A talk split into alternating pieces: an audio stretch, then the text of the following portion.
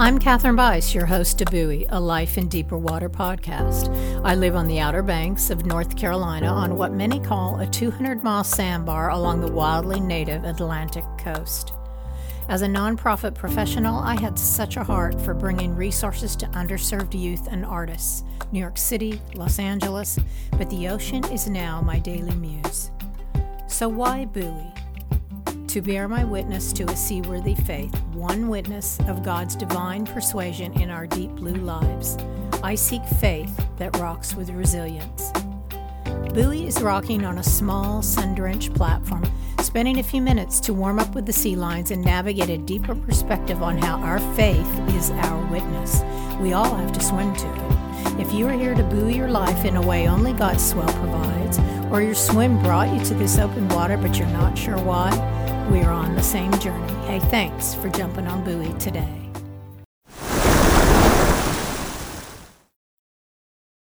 Welcome to Buoy, a Life in Deeper Water podcast, episode 12.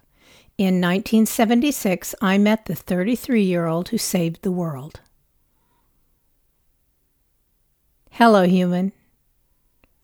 In 1976, there were 4 billion 154 million 666,827 people living in the world. Easier said, 4.1 billion people. In 1976, here were a few of the headlines. Apple Computer Company is formed by Steve Jobs and Steve Wozniak. The popular film Rocky is released in the United States. Jimmy Carter wins presidential election. NASA unveils the first space shuttle, the Enterprise. Nadia Comaneci wins three gold medals at the Montreal Olympics with seven perfect scores. The film A Star is Born, a remake of the 1937 movie, with Kris Kristofferson and Barbra Streisand, is released. Out of hundreds of global headlines, from wars to security breaches to Supreme Court decisions, these were the only ones I remembered having a vague, elusive connection to. I went to A Star is Born in the theater, saw Nadia define what an Olympic 10 looked like, heard about Rocky but didn't see it until much later. TV shows? Nada. I watched very little TV. I didn't have one in my cozy little one bedroom apartment, a standalone on the property of someone in my church community and I suspect some of you have never even heard these headlines.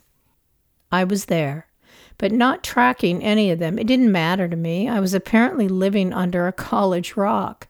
I was 20, a dancer, an off again, on again writer, third year college student, wondering about a future that was still a tabula rasa because of so many competing passions and interests. What would my life be?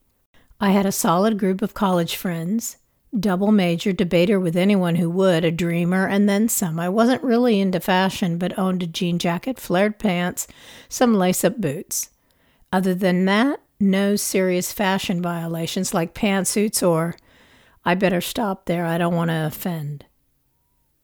In the middle of all this young and fragmented living, I met Jesus.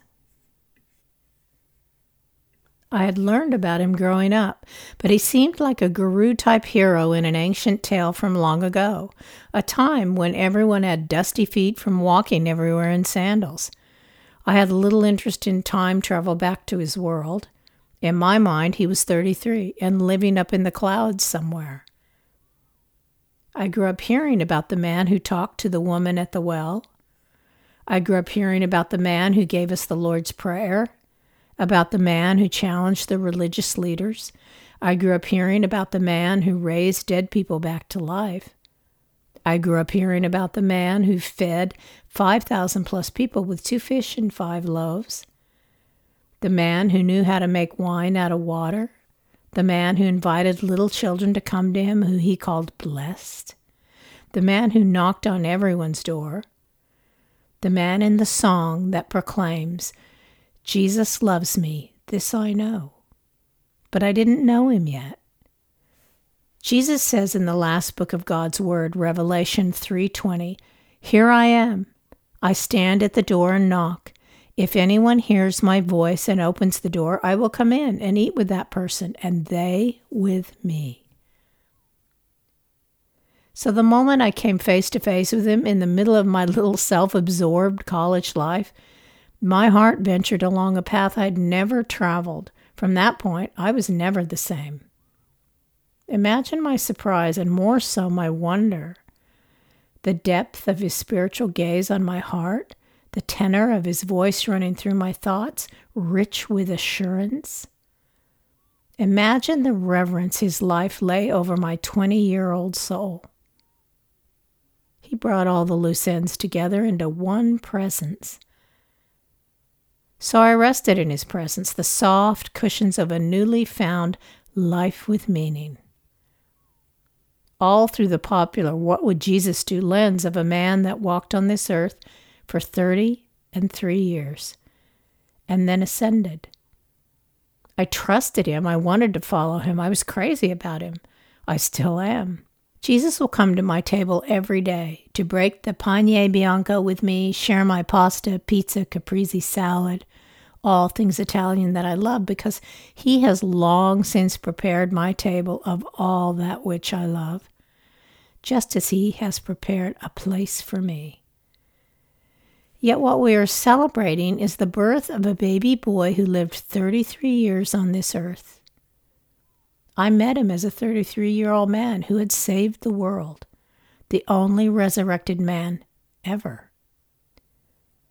An estimated 385,000 babies are born each day, each a miracle, a swaddled love blessing, a first look at a face that our Savior has long since seen. Yet no one gets saved by a baby. But everyone gets saved by the baby we rejoice for on Christmas. We celebrate divinity's first breath on earth. I'm sure his earthly mother Mary waited to hear his first breath. This baby was a spiritual boomerang from heaven, a heavenly crusader who would crawl, walk, run through the darkest thicket of earth's forest, earth's wilderness and then walk again along many dusty roads to find his way to his eternal destiny at the Mount of Olives and ascend into the cloud gates of heaven. But babies aren't born a talking. Babies are born into a world of growing, and this baby was born into a journey for all humanity. He took our path long before we put our footprint on it. No understudies, no cameos, no stand ins when he was challenged on any given day by the prophecy of Savior of the world, because his days were divinely numbered. I remember thinking, don't you just wish when you meet someone you instantly love that this new mind blowing love could permeate all the living you have already done? Don't you wish that you had known that person forever? that you had watched the person grow up, come into passions, interests, and a life dedicated to something only that person can do? That somehow you have lost time together that you need to play catch up? Walk that path with that person, yet still loving that you've been brought to this moment when your paths crossed? Finally. I thought that about Jesus. Jesus is familiar at 33 years old, what he was doing, where he was, what he stood for, what his purpose was, but much more elusive to think about him as a baby, the baby Jesus. At least for me.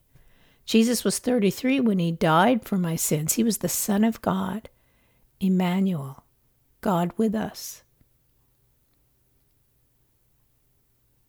Who were you when you met Jesus? Where were you? How is that different from who you are now? Maybe that is not the right question for you. Maybe this is your question. Who are you without Jesus? How is this different from how you might imagine yourself to be with Jesus? Our identity is only ever hidden from us and others, and sometimes the people around us seem to have more access to who we are than we each do. We have to put the time in to know someone deeply. But Jesus doesn't. Jesus never met a stranger. Of the 4.1 billion people living in the world in 1976, including me, Jesus never met a stranger. Of the estimated 8 billion people living today, including me. If our world reached a population of a centillion, Jesus would still not have ever met a stranger. How large is a centillion? It is 303 zeros, or perhaps easier to get a firm mental grasp on, 101 sets of three zeros. Write that out, or you will have to go to my show notes to get a visual grasp on how a centillion looks at katherinebice.com. We can't fathom a centillion of people in one place, let alone knowing each one. That's the breadth and depth of Jesus, beyond our grasp. He holds on to who we are so tightly. Imagine all those people waiting in a line. Not one of them is a stranger to Jesus. He knows each one better than anyone will ever know them, better than anyone will ever know you. Jesus brings knowing to a completed state, no soul unturned. That's my witness resolution 2023. It's all about the 30 something man I met in 1976 and how he never met a stranger. I can't wait to share what eight weeks of reading his word, thinking through, praying about, planning for has brought me to how the time since episode 4 has deepened my resolve into a willful wanting to respond to his calling in my life on a path he has so clearly defined for me. I'm on the cusp of episode 13. Next week, I can hear the drum roll in my heart, and I can hear you. I'm so grateful you're here with me, human. For this Christmas week, for this Saturday's Eve into Sunday, Come, baby Jesus. Luke tells us about that moment in Luke 2 6 through 7. While they were there, the time came for the baby to be born, and she gave birth to her firstborn, a son. She wrapped him in cloths and placed him in a manger because there was no guest room available for them. I encourage you to join me in bringing Jesus your best gift, your spiritual gold, frankincense, and myrrh.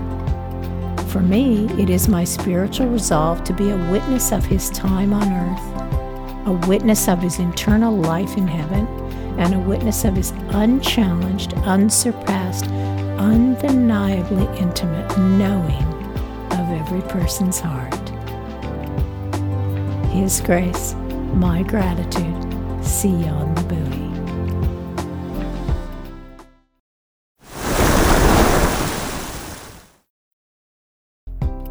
Thanks for listening today. I encourage you to speak up, human. If Buoy brings value to you, take a moment to share it with someone. Write a quick review so we reach more seekers. Comment, ask questions. You can find me at katherinebice.com and Buoy Katherine B on Instagram. Buoy is a Life in Deeper Water podcast.